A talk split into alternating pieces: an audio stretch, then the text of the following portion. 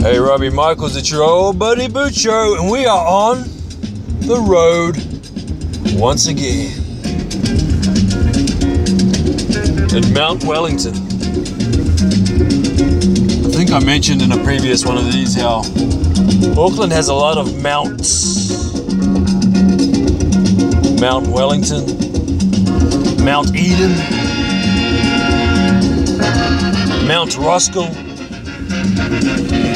Mount Smart Stadium. And it's not that we have any actual snow capped mountains or anything in the uh, region. In fact, it's super rare for it to snow in Auckland. I think it snowed here maybe twice in the last 20 years. And you know, even then, it's not real snow. But we do have mountains. We have things called mount anyway. Now, volcanic cones, Robbie.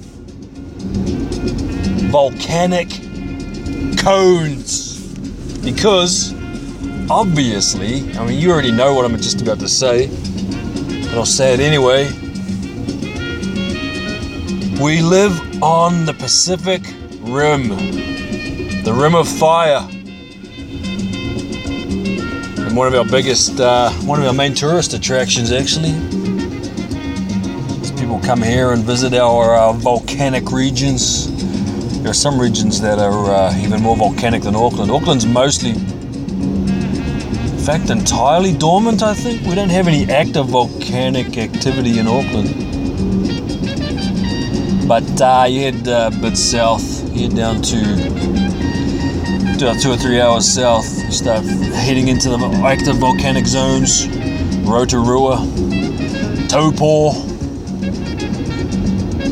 Taupo is easy to find because you just look at the map of the North Island and there's a massive lake in the center of it.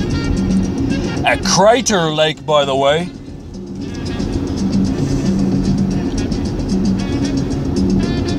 A volcanic crater. And uh, yeah, you can uh, can see boiling mud, boil, geysers, uh, boiling water. There's hot pools. You can take take a dip in some hot pools. So uh, if you guys ever come on down here, you can see some volcanic malarkey. Not that there's any shortage of volcanic malarkey in uh, the US, of course. You guys have got Yellowstone. Holy mamulches, Yellowstone. And that crazy. Wasn't it like a, uh, isn't it a caldera or something? Caldera? Is that the right word for it? I'm not a geologist, but uh, super volcano, right? Yellowstone. And terrifying.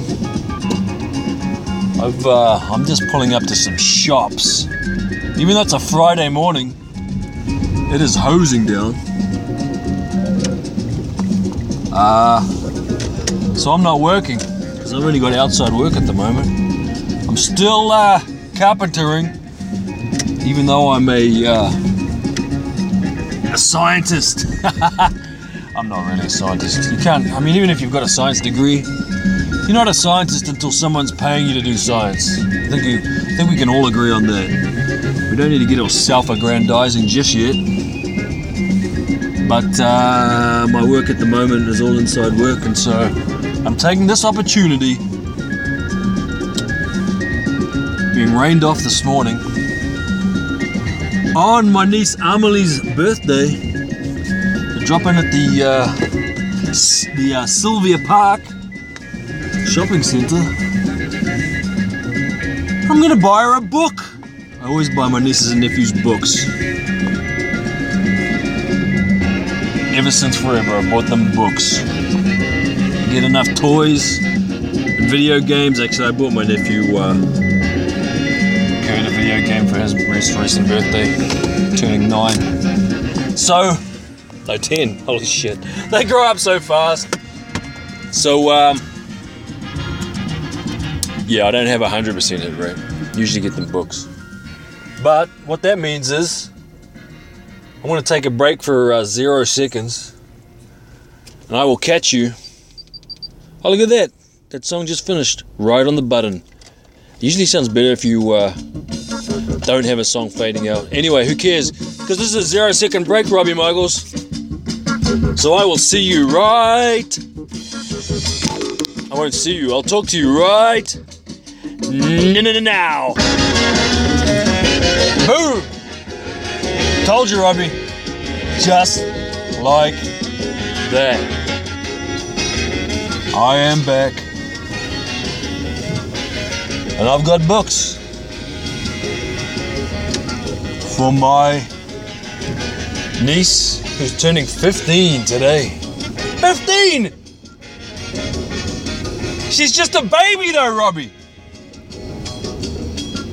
How can she be 15? This is what you do when you uh, start getting old, right?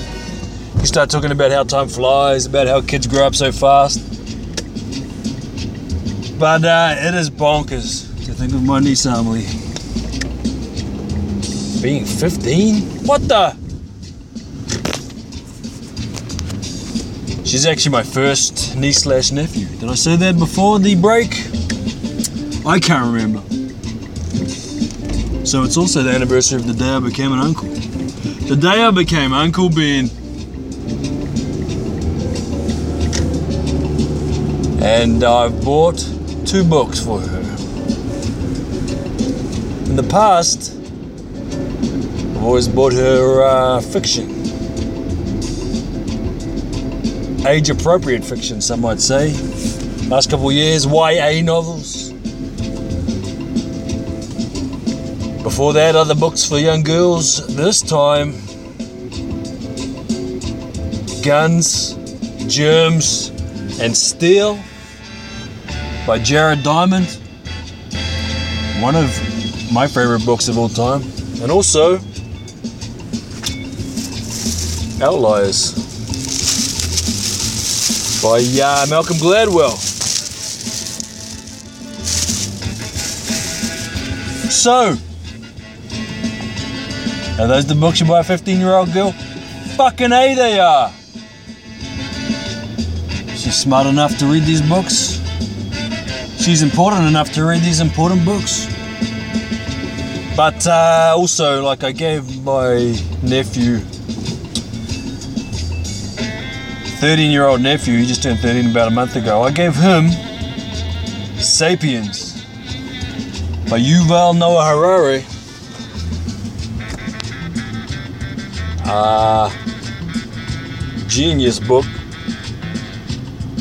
about what makes humans humans, or what made sapiens sapiens, how we got to where we are, basically. I don't know if you've heard of it. I think I mentioned that I am also reading it, which is uh, one of the reasons I bought it for him.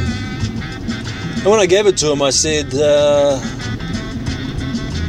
You know, I'm pretty sure you're smart enough to get this, and I'm sure you're smart enough to work out the bits that you don't get immediately. But if this is not, uh, if you're not quite at this level yet, don't worry about it. Tell me, for one thing, you don't need to pretend that just because it's a gift, you don't need to pretend it's your favorite book and you're loving it. If you don't love it, if it's not grabbing you, tell me. I'm actually his godfather, my nephew Travis, who was the one whose uh, games that I film. I'm pretty sure I mentioned that in a recent episode. Uh, yeah, I'm his godfather. He's my godson. And again, I'm agnostic. Uh, his dad's agnostic. Pretty sure his mum is too. But you know, traditions and what have you. He got uh, Christian, christened, and I'm his godfather. I'm actually godfather to two of my nephews. My nephew Lucas as well. Anyway, that's not what we're talking about. We're talking about how when I give him the present, when I gave him the present a month ago, I said, listen, you don't pretend. If you have to pretend with your other aunts and uncles and grandma and whoever else gives you books or any sort of present, if you have to pretend you like it to them, do what you got to do. For me, you tell me if you're not into it. Because I'm trying to get to know you, kid. And also, I want you to know you can always be honest with me. So, I say the same, same thing to Emily when I give her uh, these books. They might not sound like the typical book, typical books, typical books to give to a 15 year old girl, but these are the books I'm giving her. Typical. You know, uh, in one of the recent episodes, Robbie, you said, you said, uh, don't worry about changing your accent or trying to enunciate more clearly or whatever, just talk how you talk. And uh, then later in that same episode, in the end, you said you said some word. I think it was monsters, and I think you uh, it was a it was a I can't remember what it was. You didn't understand some word. So I'm thinking, you know, Robbie, that's why I'm trying to enunciate more clearly because the whole point of this is to communicate. Uh, in future, future, see how I put the R on there? See? If there are any, if there's anything I say that you don't uh, get the details of it, you don't get it because of my uh, thick old accent, just mark down the time code, man, and I'll um, listen back to it and clarify it because I am still going to try and enunciate more clearly for several reasons. One, uh, professionally, it's a really a good idea to be uh, as well understood as possible, to be able to communicate. I mean, communication is everything in personal life and professional life, and um, you know, who knows? Hopefully, when I do, uh, if slash when I do set up a career doing something more sciencey, there might be an international component to it. I might end up having to communicate with some non Kiwis, I'm going to want them to understand me. And actually, about, I think I mentioned that my brother has a Mexican girlfriend. When I first, uh, she didn't say this at first, but after we'd gotten to know each other a few months, she said, You know, we were talking about accents, and she said, I could understand Scott just fine. Where's my brother that she's with? And uh, Dion and your parents, but you were a bit harder to understand at first, she said to me. And um, that goes with the story that I told. I'm pretty sure I've also told this story about how I had a girlfriend in my late teens who had an, who had English family. Both of her parents were English. And her cousins came over and said, you know, we understand most Kiwis pretty well, but Ben, we sometimes don't quite understand you. So, this is a thing, Robbie that uh, there are a lot of good reasons for me to try to enunciate more clearly. And obviously, I'll slip out of it sometimes, and when I do, you mark down the timestamp and I'll listen back. Holy shit. You know, just before the break, I was talking about how we have. Uh, God damn, I wish I was shooting video right now. How we have our uh, volcanic cones around Auckland none of which are they're just hills. Let's be let me be clear. They're called Mount Roskill, Mount Eden, etc. But they are just hills. They are volcanic cones that spewed out of the earth once upon a time. But they are just hills. Just to be clear, we're not talking about anything grand here. We're talking about mount mountains you could walk up in uh, about 10 minutes. 10 15 minutes. So we're we're not talking about anything too crazy. Rangitoto which is out in the Gulf out in the Hauraki Gulf. Rangitoto takes a bit longer to climb up. That's an island out in the Gulf there also a volcanic a volcanically formed island but generally we're talking about very modest looking hills that are called Mount something just because that's what they're called. But uh, just back then when I exclaimed Holy Mamolchus, that was because there is uh, some crazy weather going on today in Auckland, some awesome weather. Where there is black sky in one half of the sky and blue sky in the other half. It's awesome, I love it. But uh, I just came, I was just rolling down the hill and I looked across, and there was one of the mountains Mangere Mountain against a black, like a real deep grey sky in the top of Mangere Mountain, green as it is. It's green with a few trees, bathed in sunlight. It looked awesome.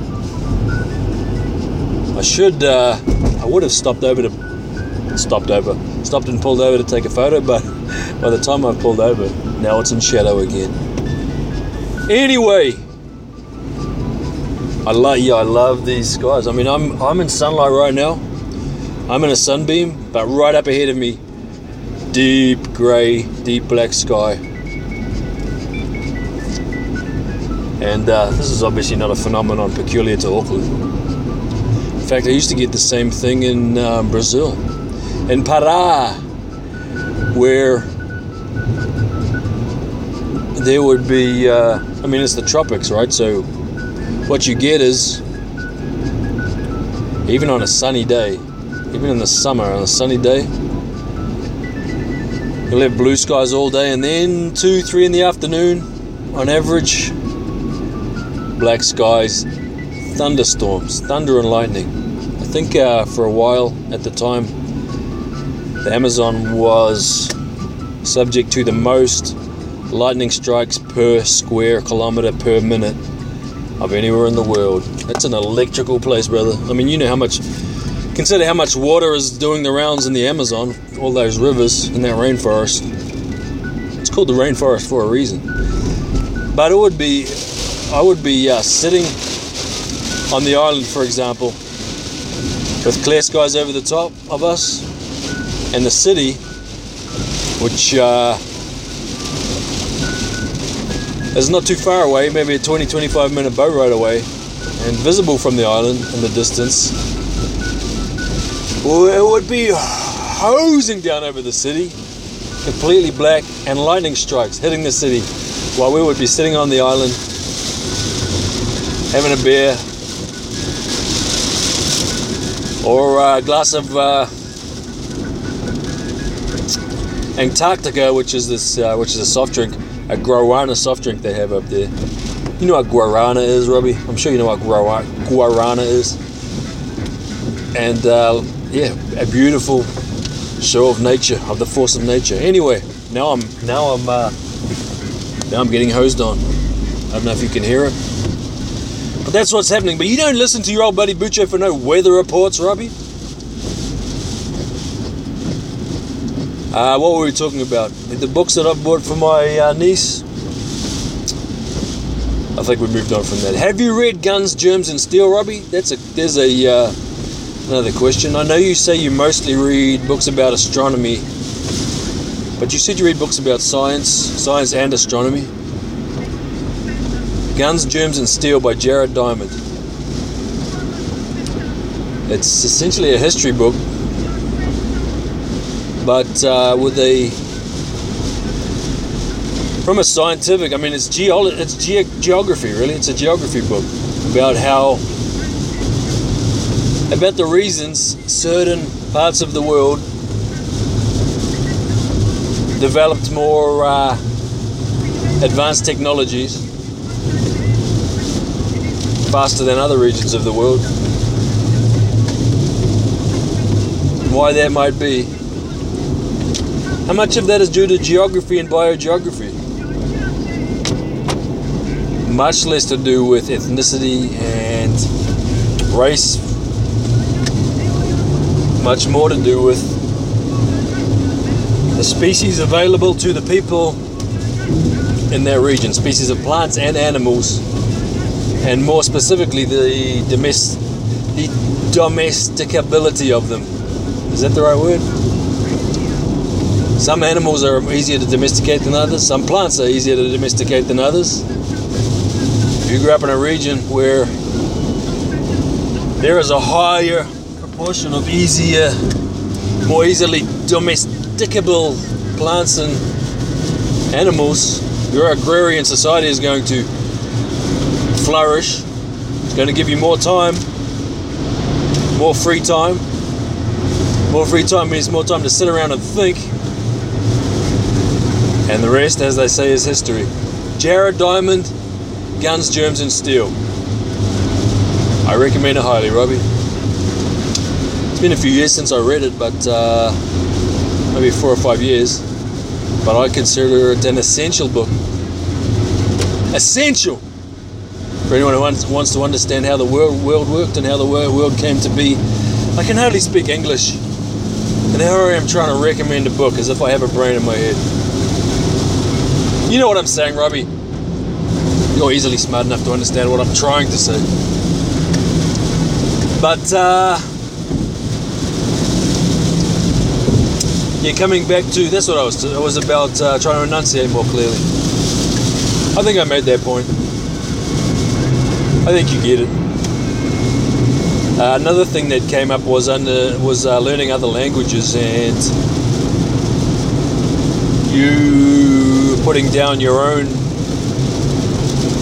um, non-efforts in that area to being a, an arrogant American.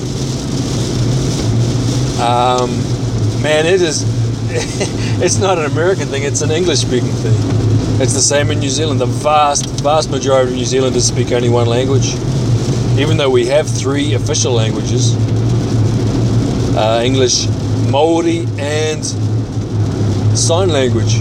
Well, actually, is sign language an official language? I might need to look that up, but I think sign language, Maori, and English are the three official languages of New Zealand. But the vast majority of New Zealanders speak only one language because English is our first language, and English is the international language of business. That's the reason. That's a huge part of the reason. You know, you go to Holland, Sweden, Denmark, Germany, even France. Almost everyone speaks English because they have to because it's the international language of business, you know. Because the English Empire is the greatest empire the world has ever known. So that uh, that behooved other nations to pick up English as well. And um, if you ever go to uh, France, for example, it really is. Uh, you'll have a much better time if you learn basic French phrases and at least make an effort to speak French. And then you'll find that French people will be happier, much happier to speak to you in English. Once you show them the respect of uh, trying to learn the basic phrases. Same with uh, anywhere, basically. Try to learn a few basic phrases. This is a, actually a, something that um, yeah, Francis people, a lot of Americans, you hear from them coming back saying, not just Americans, English as well. They're the French are arrogant and they won't speak English, they refuse to speak English. If you don't speak English, they won't try.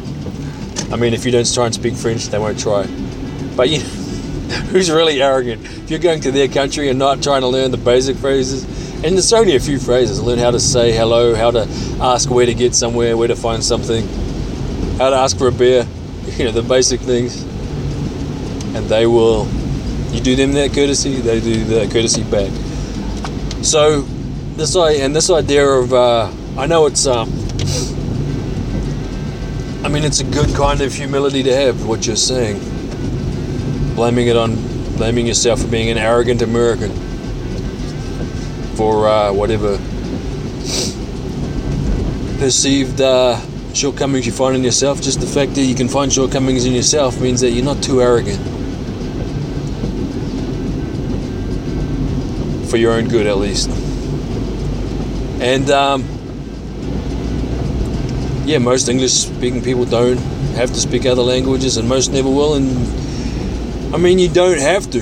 I think there is, there are uh, plentiful studies that say that it actually, the pathways that it opens in your brain when you learn another language. One, it helps you learn other languages quicker. Once you learn how to learn a language, I mean that's part. That's a big part of it you learn how to learn the other language, the tricks you pick up along the way. One of my one of my, the main ones for me was uh, the song. I think when I did that episode uh, where I talked about all this, I started off with some uh, pagode, some Zeca Pagodinho pagode, because when I was there, one of the things that really helped me was. Am I repeating myself, Robbie? I would go into the city and. Um, and uh, buy uh, pirated CDs from from the uh, off the sidewalk. You know, there's uh, no shortage of pirated CDs and DVDs, and I would head back to uh, the office, Amazon Fruits office in the city, and I was allowed to use the computers there, and I would download the lyrics and print them out, and then when I was back on the island, I'd sit there and translate the lyrics. And uh, I mean, what is a good? What is music good for? It's good for sticking in your head. So, I mean, this ties into our thinking that we our regular thing about the thing that we have in common, where we don't pay a whole lot of attention to lyrics. Lyrics aren't uh, something we prioritize when it comes to uh, music. Uh, but when it came to uh, learning Portuguese, I learned I might I might know might know more Portuguese lyrics than English lyrics. That's probably an exaggeration, but you know when a, when a song's got a good hook, when it's got melodies, it sticks in your head. What do you want when you're learning a new language? You want it to stick in your head. So it all goes together. I don't know why I'm saying this. I know you're not trying to learn any new languages, but uh, it's how it's how we teach kids English. A lot of kids, uh, you know, we learn the alphabet with a song. It all makes sense. I don't know why uh, I went on this little tangent, but uh, I think what I was getting at was I understand why uh, you would beat yourself up with the arrogant American thing, but it's it's just English speakers in general. there is no impetus for us to learn another language. So we don't. And the, really, one of the reasons that I wanted to, and I don't know how common this is for uh, English speakers who do learn another language, it goes back to that thing of our cinematic heroes, Robbie. The other thing that we have in common, how much we love movies. And again, hopefully, I'm not repeating myself, but one of the things that's so badass about Han Solo and Indiana Jones James Bond, John Wick, to choose a recent example. Consider how John Wick in the in the first movie. I'm sure you've seen them. If you haven't, this is not really a spoiler, but he it's revealed that he can speak Russian. He's very fluent in Russian, and that tells you something about that character. Right? Just the just the fact that they show us, they show don't tell us the fact that he understands Russian. That tells us that he's comfortable. He's comfortable moving in, moving amongst Russian, the Russian world, the world of the Russian mafia, a dangerous world. But another world, a world that's different to his own. So it tells us, I mean, it tells us that he's comfortable moving in worlds that aren't their own. And what is one of the coolest things about Han Solo? For me, and about James Bond and about Indy, it's how part of them, part of their adventurousness, part of the adventurousness of those characters is their ability not just to be able to shoot, not just their fisticuffs, not just whether they can fly a spaceship real good, but the fact that they can move into dangerous worlds and be somewhat comfortable in them. To me, that is one of the most badass things about those guys. Maybe just one slight level below being able to fight, or being able to shoot, or fly spaceships. Right? Right? Just about up there. The fact that Han Solo can have that conversation with Greedo he understands that language. He can talk to Chewie in that other language. He can understand other languages. And obviously, he doesn't. Well, he doesn't solo. He speaks uh, Wookiee. It's not that he can speak it; it's that he can understand it. James Bond is the same. Uh, John Wick. If you're a hero who can speak another language, you're even more badass to me. And that's how it always was from being a kid. Being able to move in, some sort of comfort in dangerous worlds is one of the most badass things a badass can do. So, yeah, that was one of the reasons I was driven to learn Portuguese, even though I didn't need to. It wasn't about. It's not about being more intelligent. It's not about being more less arrogant, for example. It's just about being inspired by by cinema. I, I'm pretty sure I just repeated some shit I've said before. I don't know. Hopefully I didn't. If I did, hopefully I didn't bore the shit out of you, Robbie. But uh But uh that's what yeah, that's why that was a huge part of the impetus. That and it's why it's one of the reasons like it was a huge deal for me to get to the stage where I could go into the city, go into Belém, get a boat into Belém. And when I first went in there, I would go with one of the locals, one of the people from the island or one of the people from the office in the city. I would always have an escort, partly because they needed to teach me whether where not to go.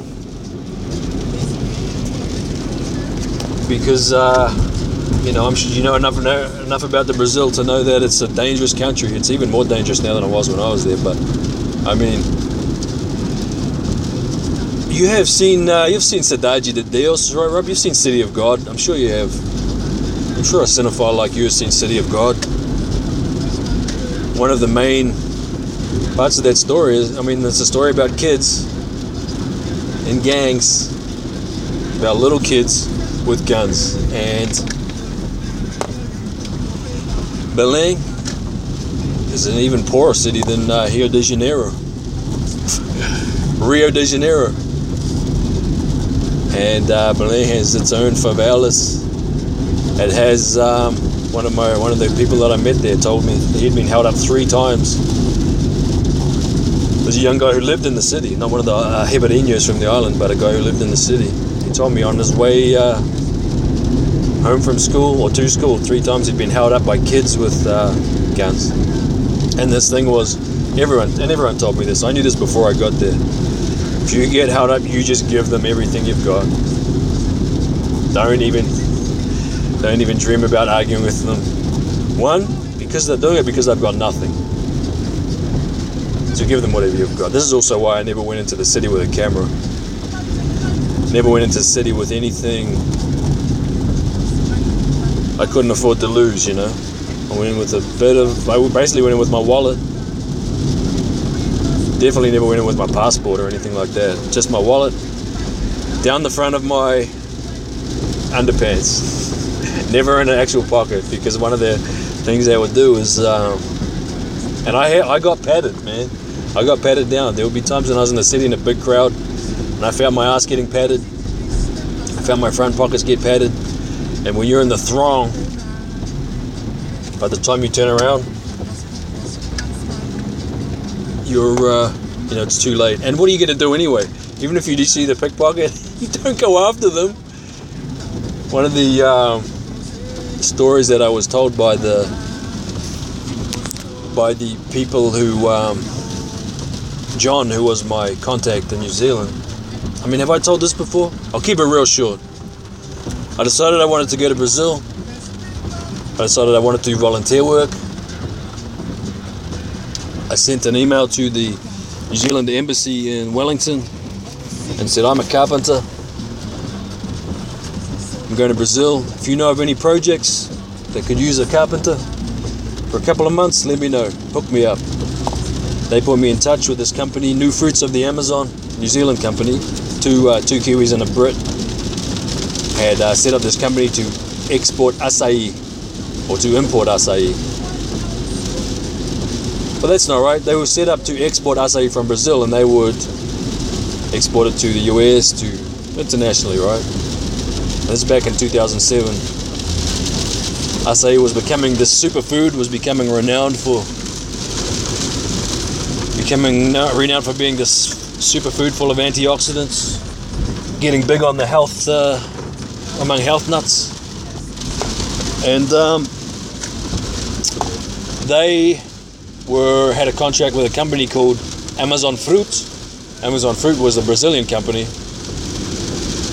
run by Ben Hur, Ben Hur that owned the plantation that I worked on.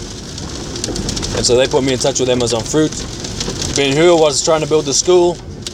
Boom. The rest is history.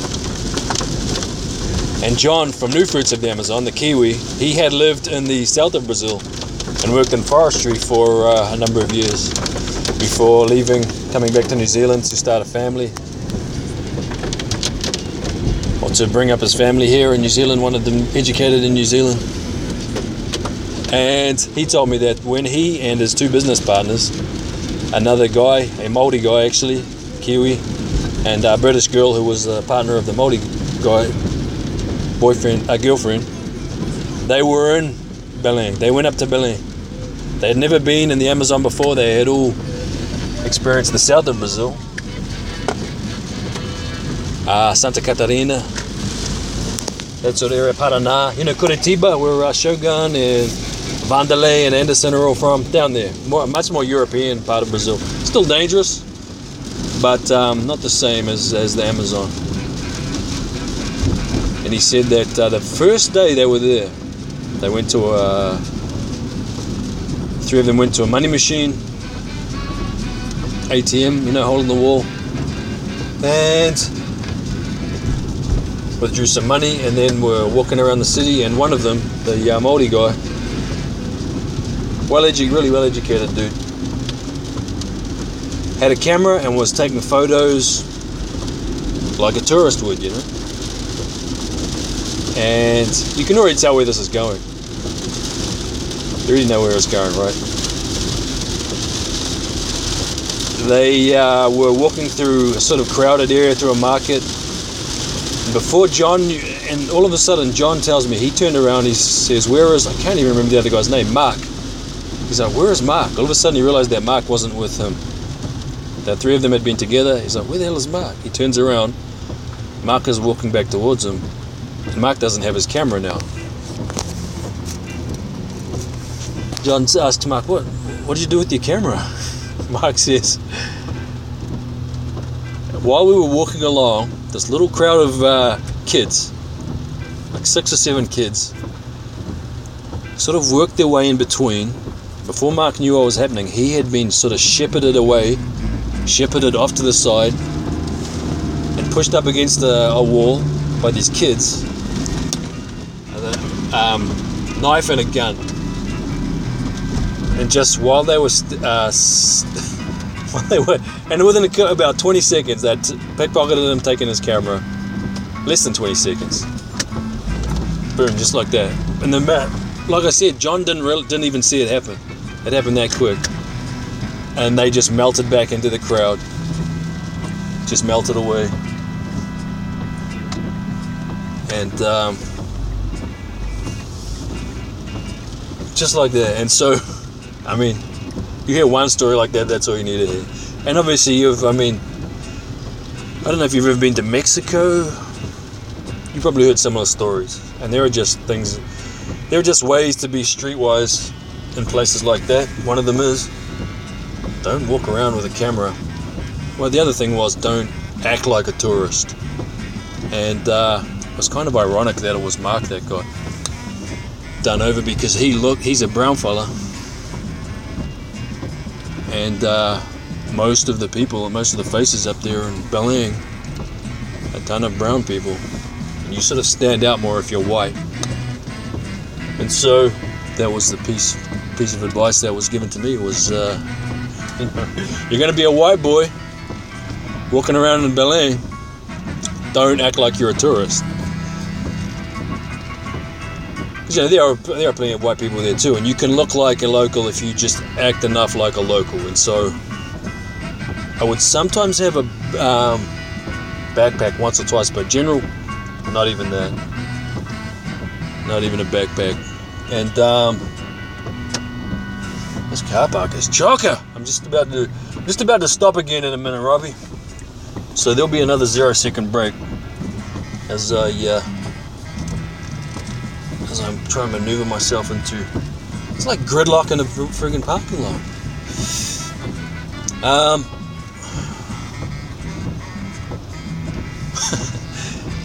Actually, I'm just gonna park here. These people don't know what the hell they're doing. It's just starting to get irritating. Anyway, somehow we ended up talking about Brazil again. While listening to African music, or actually, this is New York music. It's African music made by a New York band, Antibalas. Yeah, this is. Uh, um, I know this is probably not your speed either, Robbie, but this is. Uh, you were talking about instrumental music. Antibalas, A N T I B A L A S. You can dig it. It's uh, it's not um, uh, what's her name? Elise. It's not Elise Trouw, but you know, it's uh, you know, this is also was sort of like uh, this could have been on the Cowboy Bebop soundtrack.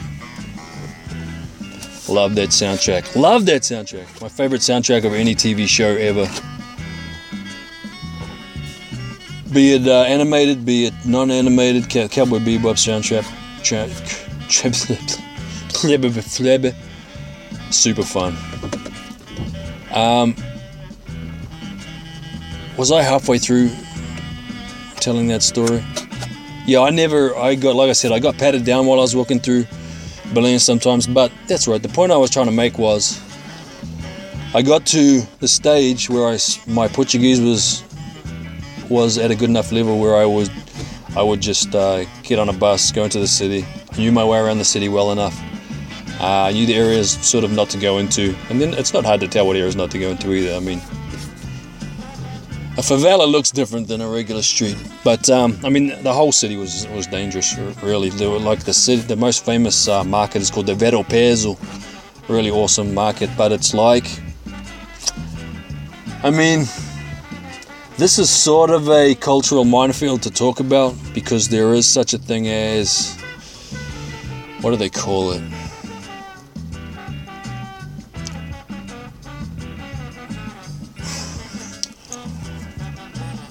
There is a there is a danger for people like us from uh, more privileged uh, countries. There is a danger of fetishizing poverty fetishizing slums and favelas and that sort of thing because because there is a there is a, a vitality to them because they're because they are the opposite of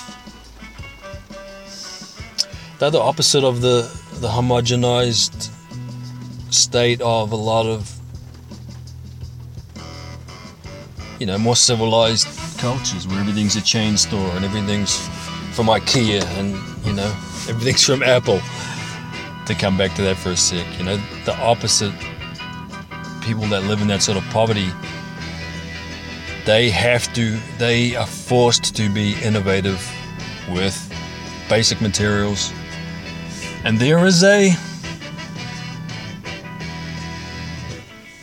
with yeah very limited resources they're forced to be innovative they're also even even saying they is a. I know you're not the person to worry that, that anyone would have to worry about. Um, these sort of cultural, uh, this sort of cultural minefield stuff. You're not the sort of. You're not going to call me up. Uh, you're not going to call me out if I step on any of any of these cultural landmines. But it is something that it is something to be aware of, to be respectful of. That um, when I talk about the thrill of going into a city like Belém, to go into these dangerous places, it's it's um, it's rude in a way to think of it in that way because the people who live there don't get to choose like I did. They get to choose to fly back out again after six months. It's there every day.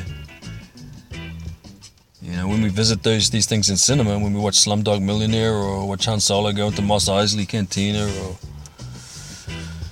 you know, you know what I'm talking about. This was this has gotten uh, this has gotten heavier than it was supposed to. But uh, it's not supposed to be heavy. I'm just trying to uh, I guess get back to what I was get back to the original spur for this uh, thread of the conversation, which was why I was driven to learn another language because I think it's cool when James Bond and Han Solo and Indiana Jones go into these dangerous places, and I wanted to uh, be able to do something like that. I wanted to be able to go into Belém, a city like Belém, a dangerous alien place. I mean, I don't, really, I don't even really want to overstate how dangerous it is. It's more dangerous than a regular New Zealand or American city, even Detroit, even uh, Baltimore. But like I said, I went. I never had a gun in my face the whole time I was there. This, I mean, the streets uh, have paramilitary police. I mean, they have mil- literal military police, so you're never too far away from guns.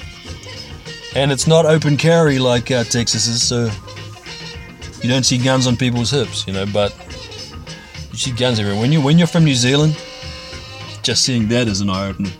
You know, from from where you're from, seeing a snake or seeing a gun is not as big a deal as when you're from New Zealand. So that was uh, to walk around watching these dudes with semi-automatics.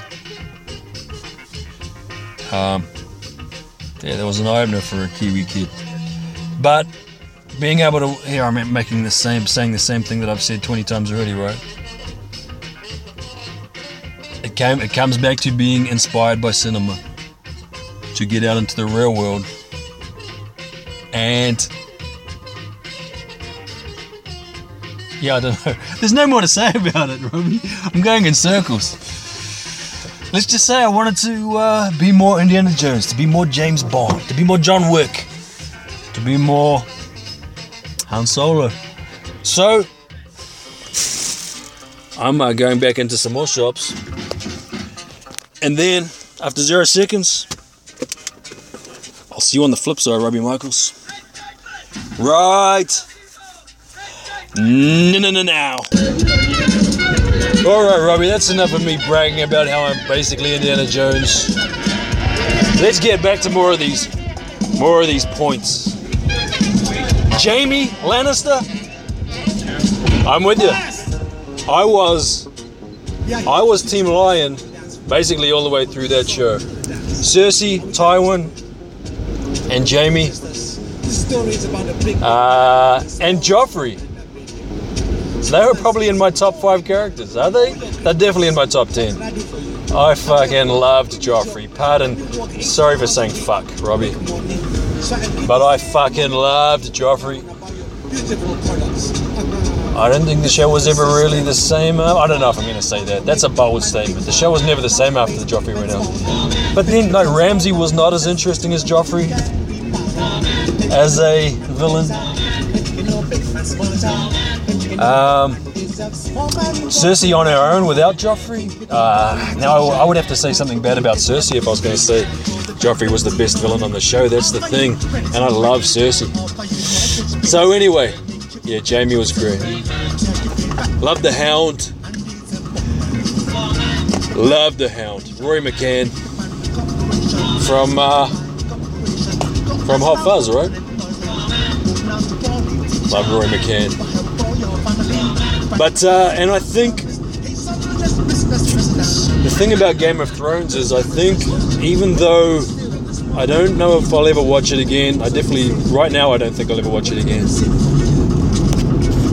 Um, even though it, it finished kind of uh, downhill for the last couple of seasons. Um, I think, especially as it gets closer to the, I mean, I'll spit it out. The two, those two boys are doing Star Wars, you know.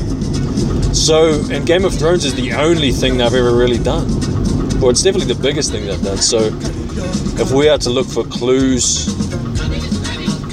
and when I say we, obviously I exclude you from this because you are anti-speculation these days.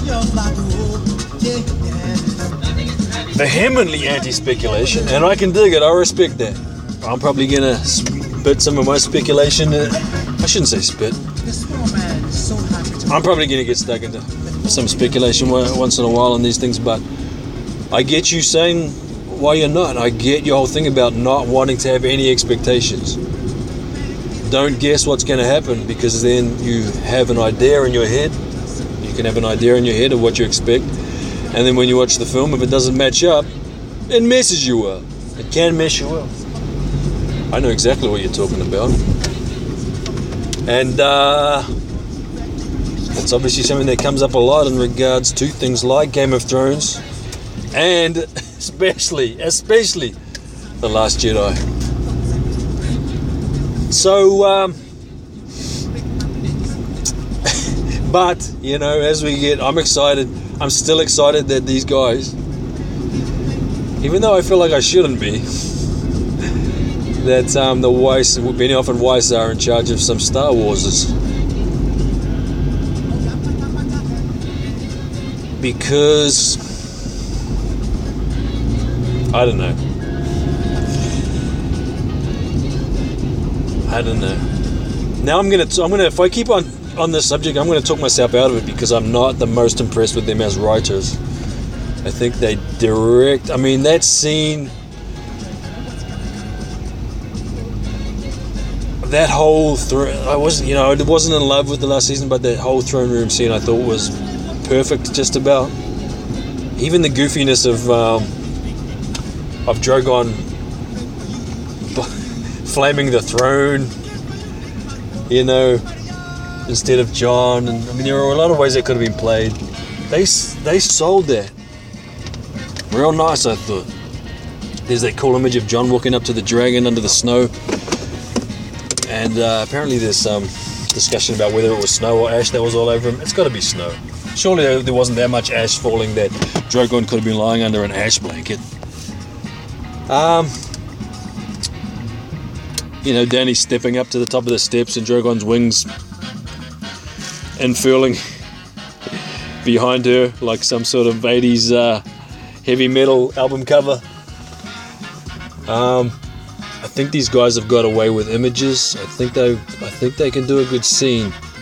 I'm a little bit worried about whether they can put a story together. Although maybe it's unfair to blame them for not being able to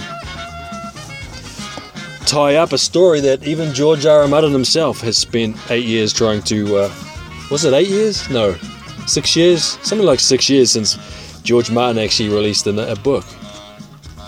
So if George is himself can't even get past, I don't know where are they up to? They're way back, aren't they? Way back in the story. So in some ways, it seems a little unfair to blame these two guys for not really sticking the landing. When old George himself has been stalled out for, uh, George Martin has been stalled out himself for a million years. So, yeah, I know I wasn't going to talk about Game of Thrones again, but here we are talking about Game of Thrones, talking about Star Wars. There should always be some Star Wars in every episode. At least a minute of Star Wars talk, because it makes the world go round. Anyway, I'm stopped yet again, Robbie. So, in zero seconds, we'll be right back into it. We'll be right back into it right no, no, no, now. We're back, Robbie. Just like that. and the other good news is we're about seven minutes from home and the end of this episode of On the Road with Bucho, the kaleidoscopic caravan of carnage, caravan of chaos. I should find that posting again. Where you came up with a name that was so good. I, uh.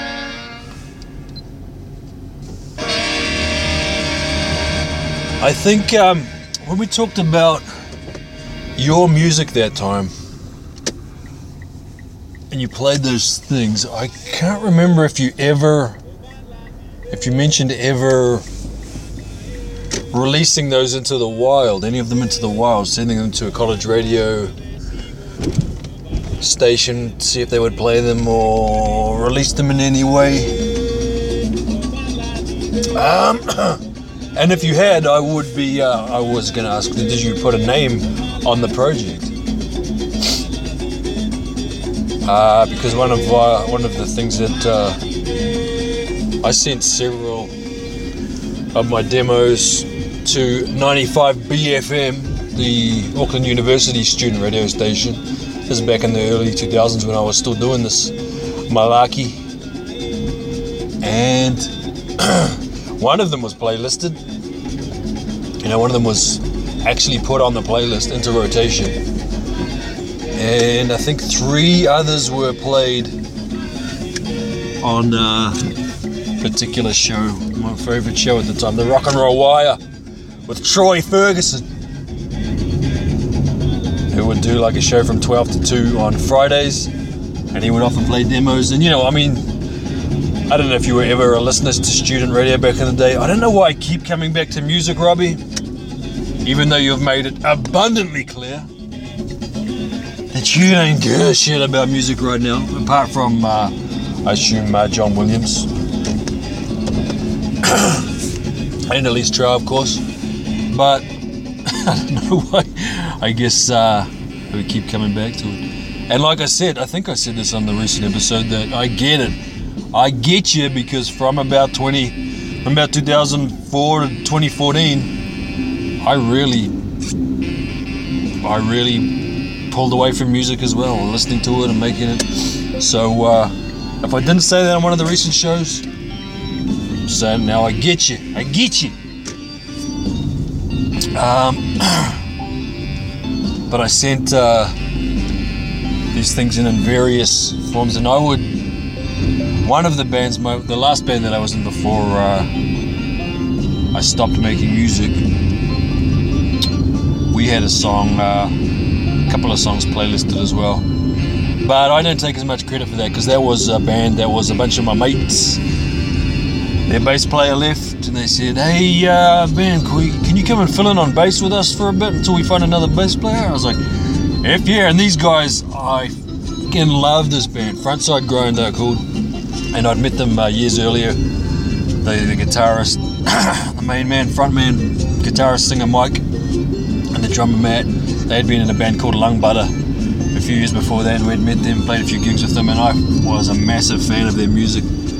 And uh, it was just cool being friends with people who's who you're also a fan of, you know, to be able to talk to, talk music to them and learn from them, and just uh, loved what they did. And then I ended up playing with them, and it's like it was my version of uh, what's there? My is it? Oh, you know your favorite actor? What's his name again, Robbie? Your favorite actor in the history of uh, films? What's his name again? Oh, that's right, Mark Wahlberg. He's in that movie where he's a ro- wait. Is, is it called Rockstar? I think. Uh, yeah, who cares? Anyway, he got to play in the band that he was a fan of, and that was what it was like for me. I got to play bass with Frontside Grind, which sounds like a skate punk band name, given that it's a mo- the name of a skate move, but uh, we're actually more like a cross between, I don't know, Motorhead and Iron Maiden. Something like, actually, actually, I think there might be some on this USB stick. I'm pretty sure I've got some demos on here, including Frontside Grind. Do I? Doesn't look like it. Doesn't look like there's any frontside grind on this one. That's rude. Because, uh. Yeah, weird. Must be on the other USB stick. But, so this is a list of the names of my different projects Crabs, all in capitals with a question mark at the end. I'm Nice Man. You might know the movie that, uh, you might know where I got that title from. I'm Nice Man. You'll know exactly where that title came from. Uh, one of the some of the songs that got played on there were a project called Love Slaves of the Amazons. I got that name from a movie. Love Slaves of the Amazons. And this is years before I went to the actual Amazon. And the Amazons, of course, were from Greece. So nothing to do with my Amazon. Uh, the song that got playlisted was uh, from a project called Muscular Beaver. And um, these were all, like I said, these were all demos. I used to, when I was playing with, um, my main band was called Underground Locust Yard. You know, and I used to demo them up into a basic thing and then I'd give it to the lads. So here's what I reckon.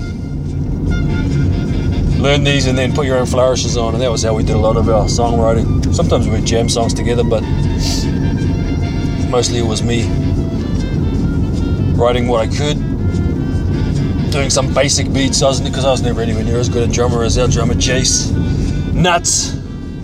A drummer Nuts, Nuts, uh, who, who uh, by the way, the man who gave me the nickname Bucho.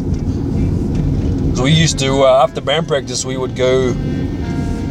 We would, um, and we, when we were practicing back in the days when uh, we would sometimes practice at my mum and dad's house way back. Afterwards, we would go up and we would put on. We'd, we'd often get a feed, go up to the fish and chip shop, get some fish and chips, come back and have a feed, have a couple of beers while, uh, and we'd put on one of three movies. Uh, Boogie Nights. That was a bit later on. No, that wasn't later on. When was that? Yeah, it was later on. This was, this was, uh, this supposed to be when my brother. We still practiced at mum and dad sometimes. When? No, I'm forgetting everything, Robbie. We would un, we would, uh, we would practice at this, uh, at an upholsterer's shop that my cousin worked at. And so, you know, after hours, there was heaps of room in there. Move a couple of the cars out, set up, make all the noise we wanted to in an, in an industrial area. And then we would load up and we'd drive it all back to uh, mum and dad's where my brother was still living. And we would unload all together and then we would, on the way back home, we'd get some uh, whatever fast food. And we'd uh, chomp it down while we would watch either Boogie Nights, Desperado, or Dead Man. For some reason, those three movies, or Soundgarden's uh, Motorvision VHS. Although, a lot of the time, at the end of band practice, you're not in the mood for more, more of that sort of noise. So we would wind down with one of those movies. You know, I don't know if you know Dead Man. You know Dead Man, Jim Jarmusch, um, Johnny Depp movie from was it 96, 97, something like that. Anyway, and so, uh, and a drummer nuts who's uh, Jason. Jace, he's a uh, large, moldy gentleman. One of my best mates, and he's uh, he grew up with. Um, we didn't grow up in the shop, but his mother worked at a video shop, worked in several video stores, you know, video rental places like Blockbuster. You know what video rentals, video rental stores are like, so he uh, is a big old movie geek as well, um, he would give everyone nicknames of movie characters, generally based on just generally based on who what they were like. For example, my brother Scotty, who's real good looking and uh, um, bit of a hit with the ladies. He, he um, Jace called him uh, Dirk or Dirk Diggler funnily enough, from Boogie Nights. He called me Bucho because I was the leader of the band, basically. And Bucho was the leader of the, uh, you know, you know, Desperado. And uh, my cousin Willem, he's Chewbacca because he's super tall and friendly. And uh, so he was Chewy. And Nuts was just nuts because he was nuts. This is Jace who gave us the nicknames. He'd been he'd get his nickname Nuts from years before, just because he was you know one of those guys that would do eat things that most people didn't eat, do uh, crazy stunts. You know, we were we were typical dumb young lads about town. We go on surf missions and do stupid things that I will uh, should never talk about on any sort of recorded media. Even though we're obviously well past the um, statute of limitations, but uh, we never committed any crimes against anyone else. Let's say that. No one else got hurt. We were only risking our own lives, mostly. We did some dumb things in cars. Anyway, that's enough of that shit. How do we get down here, Robbie? How do we get down this tangent? Oh, music again. Yeah, that's right. Band names, group names. That because the main band, my main band was called Underground Locust Yard. But when I and that, that was just random words that were chosen because it had the um, initials UGLY. Because uh, we had noticed that when bands got written about in magazines, bands with long names, they would just shorten it to their initials. Anyway, that's boring. That's boring to talk about. But um, after that band sort of uh, we finished, Jace moved away. I didn't have a drummer, and I got asked to join Frontside Grinder around the same time. And um, so I would, uh, but I was still writing my, writing demos and what have you for what was going to be the next thing, which I uh, figured would would find a new drummer, and I wanted to have a brass section. I wanted to have Scotty, my brother Scotty, in it as well, who wrote better songs than me, and was just better musician than me. For some reason, just not as driven as a frontman or a band leader like I was to put stuff together. My brother Scotty is like way more talented than me, better looking than me, funnier than me, but not not a driven dude. Like uh, real cruisy, laid back, doesn't have a lot of ambitions, and so even though I was the less talented one, I would write most of the songs just because I had a bit of a bit of the drive to it. But uh, so while I was in Frontside Grinder, I would still write demos for whatever the next project was going to be, and then I would send them up to BFM, who would play demos as long as they were recorded well enough. I mean, this is loosey goosey student radio. I don't know what cottage radio is like in the states exactly, but you know, alternative and happy to play demos if they don't sound like complete mud. And Love Slaves of the Amazons, I think I mentioned. Muscular Beaver, that's what it was. The one that got playlisted was uh, I sent up there under the name Muscular Beaver, which was name I got from a cartoon called Angry Beavers. Did you ever watch Angry Beavers, Robbie? I friggin' loved that cartoon. And this was like, when I say loved, this is when I'm in my 20s this cartoon came out. I think it was late 90s or something, maybe even early 2000s. Angry Beavers was out. And man, I loved that show so much. This is when cartoons were coming out, they were more anarchic than we had when we were kids, you know. This wasn't Scooby Doo, this was Angry Beavers. And uh, there was an imaginary superhero in their world called Muscular Beaver. So, for various reasons, I decided that would be a fun name and I sent it up there on the Muscular Beaver. The Bastard Cupcakes was another project I had. One of those songs got played on uh, The Breakfast Show. Also, one of the songs from the Bastard Cupcakes got played, get this, Robbie, at the end of the national primetime news. I have no. I, I, mean, this is back in the days before you could rip, rip stuff and put it on YouTube, and it wasn't recorded. I only found out about it because people um, told me about it afterwards. I didn't. I never saw it. But what happened was, see how uh, short I can keep this story. My uh, the breakfast show at the time had a regular correspondent, like a media correspondent, called Finlay McDonald and his wife Carol Hirschfeld was on was the newsreader, one of the newsreaders on TV3, and unrelated to this, when uh, actually I was at frontside grind uh, band practices, you know you. You know, it is when four guys get together, you talk about all sorts of bollocks, and we were talking about hot, um, who we found hot, somehow Carol Hirschfeld came up, who was, uh, and me and Corey, the um, guitar player, were saying, "Yep, Carol Hirschfeld is hot." And the two guys are going, "What are you talking about?" Because we're not. I mean, you know, she's not like she doesn't look like um, Charlize Theron or uh, you know Rosario Dawson hot. She's not like that sort of hot. She's hot, like well, I guess MILF hot.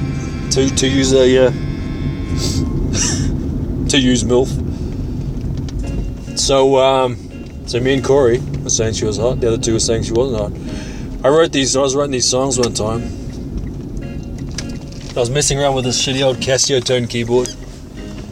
And uh, like I've always, uh, like I've said, you know, the lyrics are the last thing that I would ever come up with because they were the least important thing to me, the least fun part of the songwriting. And so I was thinking, what should I write about? And I remember this conversation, and I wrote the song called Carol Hirschfeld is Hot. And oh, you know what? You remember that video that I made? Uh, I, th- I made a video, music video, and I posted it on the forums for a song called Titties Bounce. How You Like. That session, and these songs were all written in that one day. That session was the same one that the song Carol's, Carol Hirschfeld is Hot was written and uh, recorded in. And that song, um, I should find that uh, video again. Titties Bounce. that song and another song. Um, so put these three songs together. And the Breakfast Show had this demo. You could send in your demo and they would play it on the Breakfast Show under some. There was some contest, and I think it would be like. Uh, they each day they would play a different demo, and then they would decide what was the best demo, and if you won, you'd get a prize. I can't remember. I just sent them up. So whether I had written this song called "Come Here, Shall Ray Joe Sarks." When you say that all together, commercial radio sucks. It sounds almost like commercial radio sucks, right? This is. I mean, I've owned up to the fact that I don't take lyrics that seriously, right? So this is. And commercial radio, you know, you can avoid it a lot. You can avoid it pretty easily if you don't want to listen to it. If you work in construction, Robbie Michaels, let me tell you, especially when you're a young fella and you don't get any say over what's on the radio, you listen to a ton of commercial radio. And so you get to have uh, strong opinions about commercial radio. And one of the reasons I loved BFM was because it wasn't commercial radio and they didn't have, like, they had goofy, funny, silly ads. And their DJs weren't cheesy uh, commercial radio DJs. And, uh, you know, I mean, it explains itself. And so is me trying to come up with lyrics, putting about two and a half minutes of thought into it. I wrote a song called Commercial Radio Sucks, but I don't want to be that direct, so I'll call it Come Here, Shell Ray Joe Sucks. I don't know. It's dumb. Like I said, I put two and a half minutes into it, but that was the song that I sent in for the competition. So I thought, oh, well, BFM will appreciate this. It sounds, I mean, it's made with like a keyboard that my brother had got in the 80s. And so, like a. Well, he must have got this in like 84, 85. A re- the cheapest Casio keyboards you could get at the time. That you can hear on Titties Bounce. And you can see on Titties Bounce on the video. Yeah, I should definitely dig that video up again. I haven't watched that for a million years. But I would sort of write I would always do drums first, and then I would play around with the key. In that session, I would play around with the keyboard, find some riffs or whatever. I don't know. This is boring. This is the boring part. The point is that I had this song called Commercial Radio Sucks. I sent that into Hugh Sunday, who was the host for this demo competition. So, and I put on the B side, for the two B sides, I had Titties Bounce on there, and I had Carol Hirschfeld is Hot and I put that on there because because I knew of the because of the Finlay McDonald thing, and I thought Hugh might pick up on that, and he might play it for Finlay McDonald, Carol's husband, and that's what happened.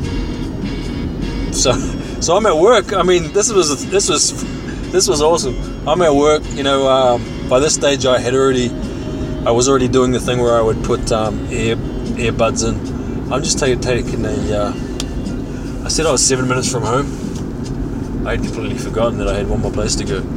So, uh, luckily, this must be about an hour and a half by now, Robbie. Not much longer though. Anyway, long story short, you. Long story short, it's too late for that, Bucho. It's already long. Hugh played it for Finlay. Finlay thought it was. Uh, he seemed to not. He seemed to enjoy it. I mean, it's a compliment to his wife. And uh, someone at TV3 who must have been listening to the show. They heard it. They got a copy of it off you, and I didn't know about any of this stuff until the next day, until that night actually, when I started getting texts. People saying, "Hey, is that you?" That song at the end of the news, that sounds like you. And I hadn't shared these songs with many people, so I guess I don't know.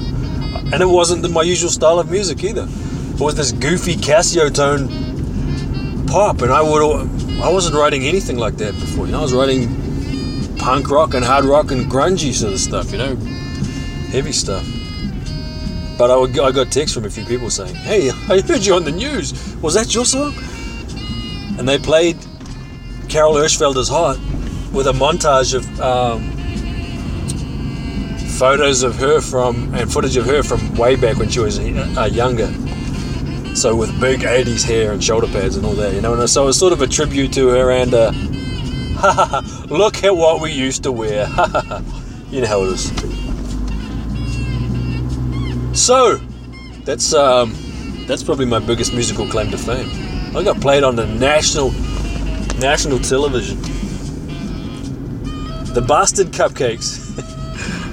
so, uh, what other ones did I have? I can't remember the other names. But so I would, and so I, I had played every instrument on the thing, but I sent it in as if it was a band. You know, I didn't want to put it under my name or whatever. I like to send these things in as if they were from bands. So this all sparked off from you coming up with the uh, car- Caravan of Chaos or Caravan of Courage thing, which, if I was still playing in bands, I would steal that name for a band. A band name. In fact, in fact, nah, I was just to say that we should start a band and uh, call it that, but that's a terrible idea. For one thing, it sounds like a lot of work, and I don't miss. I don't miss music. I don't miss it. I had a dream about it two nights ago that I was in a band again. Weirdly enough, I don't know why. Robbie, I'm that back that beeping is me backing up our driveway. I'm home, and and uh, I've got to almost nothing that I was going to feedback about, and I have a feeling once I stitch this together, it's going to be the longest episode of the Caravan of Chaos that there has ever been. So, look at that. I've got uh, about 15 points there, and I've gotten to maybe the top three. Kylo Ren school shooter. God damn it, what did I even bring that up for? That's a dark thing to finish on. Yeah, that um, that was something that uh, occurred to me basically straight away. I think uh, talking about it on that chat forums straight after um, the movie and when we were talking about how great Kylo Ren was as a villain. It just hit on me that that's his vibe. Or at least it was his vibe in The Force Awakens. I mean, Awakens. It's really still his vibe, and uh, he's a lost kid. Like, he's very different from Vader. You know, I know people love to give JJ shit for The Force Awakens being a, a rip off of A New Hope, and I've given them plenty of shit for that over the years. I mean,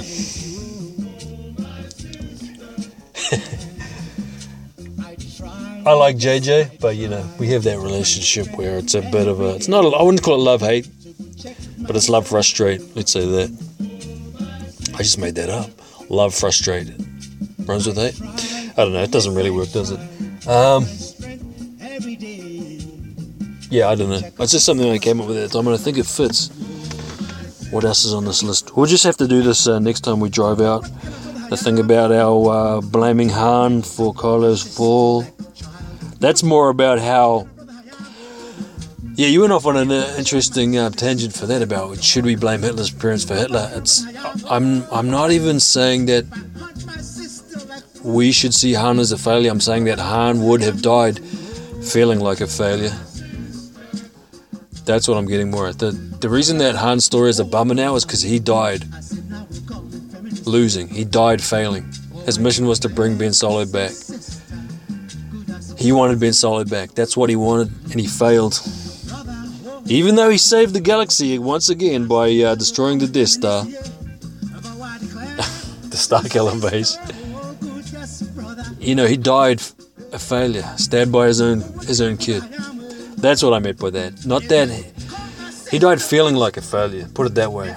Not that anyone else would have considered him a failure. I'm sure Leia didn't blame him. I'm sure Luke wouldn't have blamed him. Obviously, Rey and Finn and Chewie don't blame him, don't consider him a failure. But what I mean was his death plays as a massive bummer. And so I think that's one of the factors that his place in the zeitgeist now, right now, is not the place it was before that movie. Because the Solo came out six months after The Last Jedi.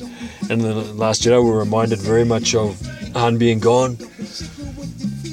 Reminded very much that uh, Kylo Ren is a badness and it reminded of Han's failure to bring him back from the dark side.